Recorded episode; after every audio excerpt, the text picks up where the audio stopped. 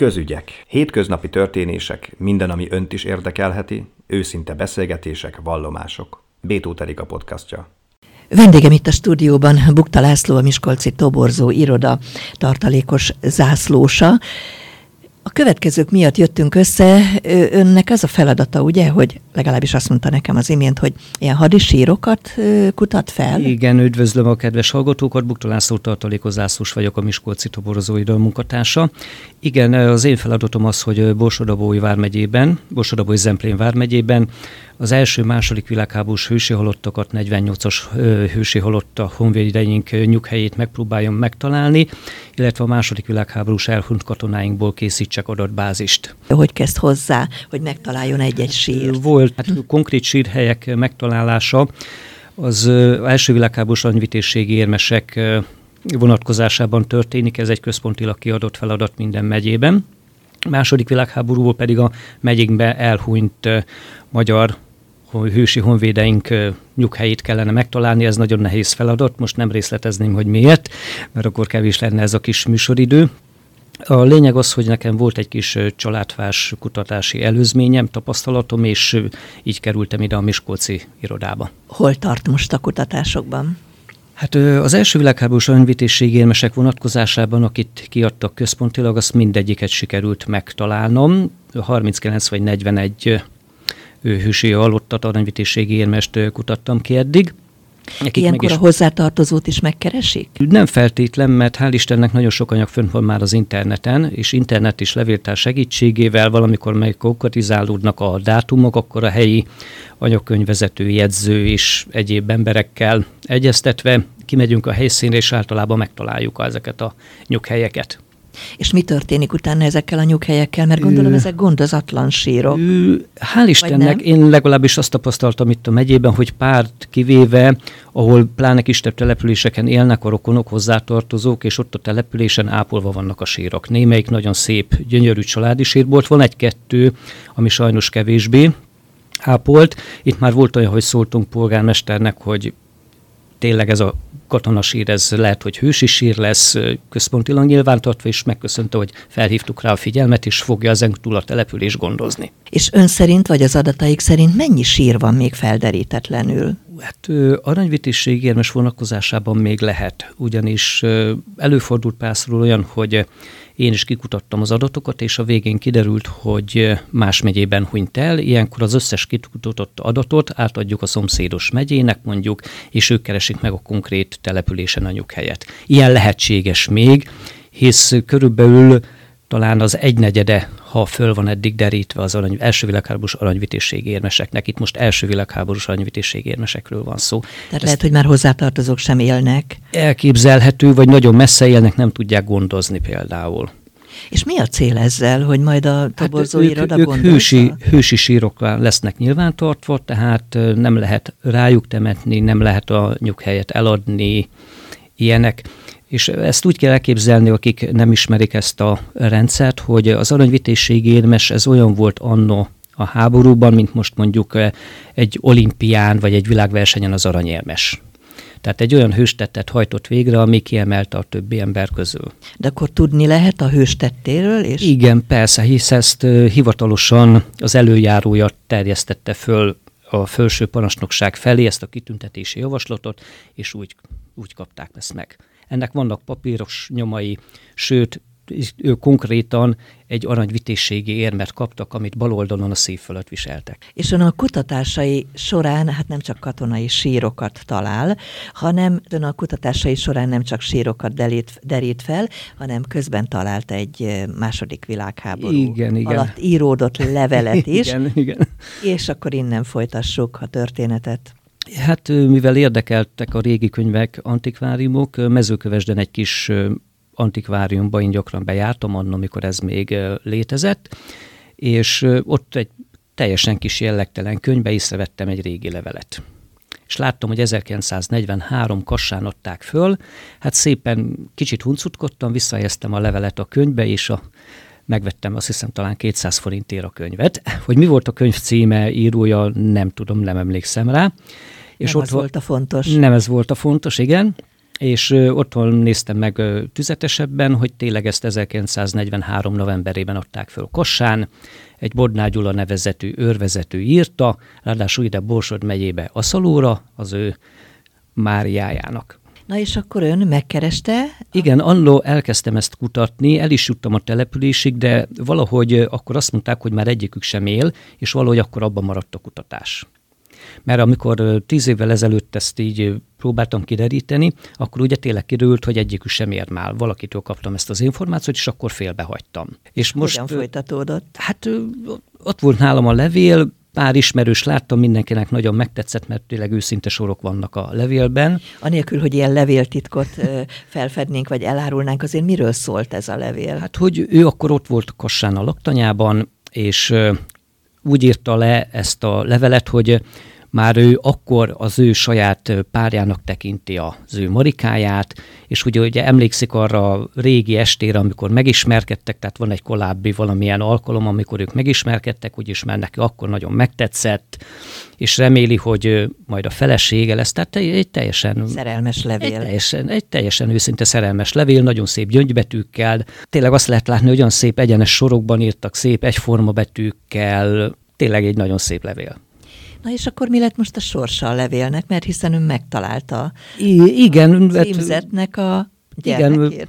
Igen, beszéltünk bent ö, kollégáimmal, hogy hát lehet, hogy akkor mégiscsak átadnám ezt a levelet, ha kiderül, hogy van-e leszármazott, élő leszármazott, és ennek utána mentem, az aszalói anyakönyvezető segített, és tényleg pár telefon, és rögtön másnapra ki is derült, hogy igaz, hogy a Gyula bácsi és a Marika néni már nem él, de ők túlélték a háborút, ő 51-ben összeházasodtak, és születtek gyermekeik.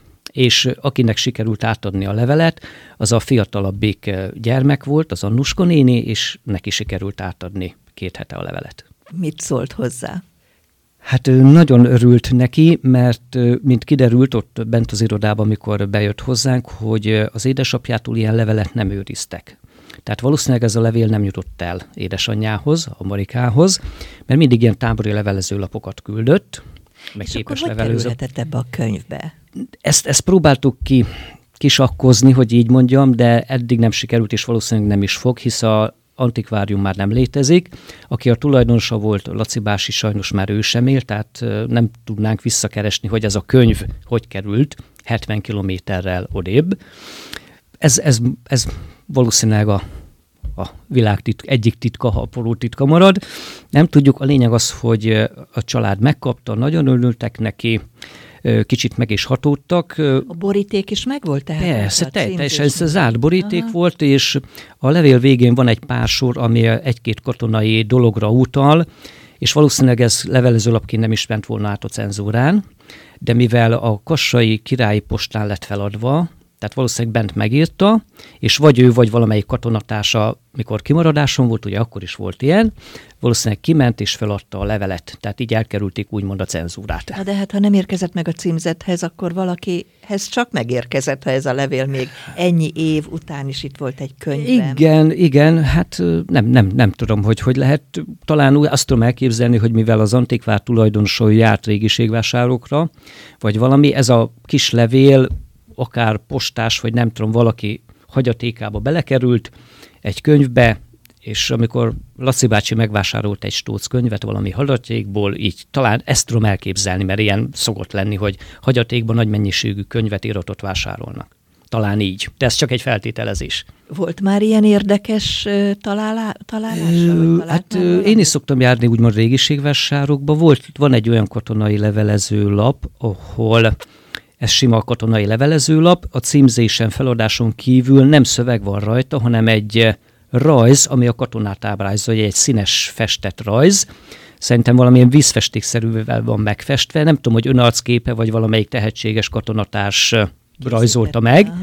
És így küldte haza, hogy lássák, hogy jó és egészséges, föl vannak tüntetve a kitüntetések, egy idősebb bajuszos úriember, nem is tudom, tán törzsőrmester vagy őrmester, rajta még fölfestve a kitüntetések is. Tehát van egy ismerősöm, aki nagyon nagy gyűjtő ilyen katonai levelezőlapokban, több ezres gyűjteménye van, és ő is mondta, hogy ilyet még ő se látott. ez is egy kuriózum. Meddig tart egyébként önnek ez a gyűjtési munkája?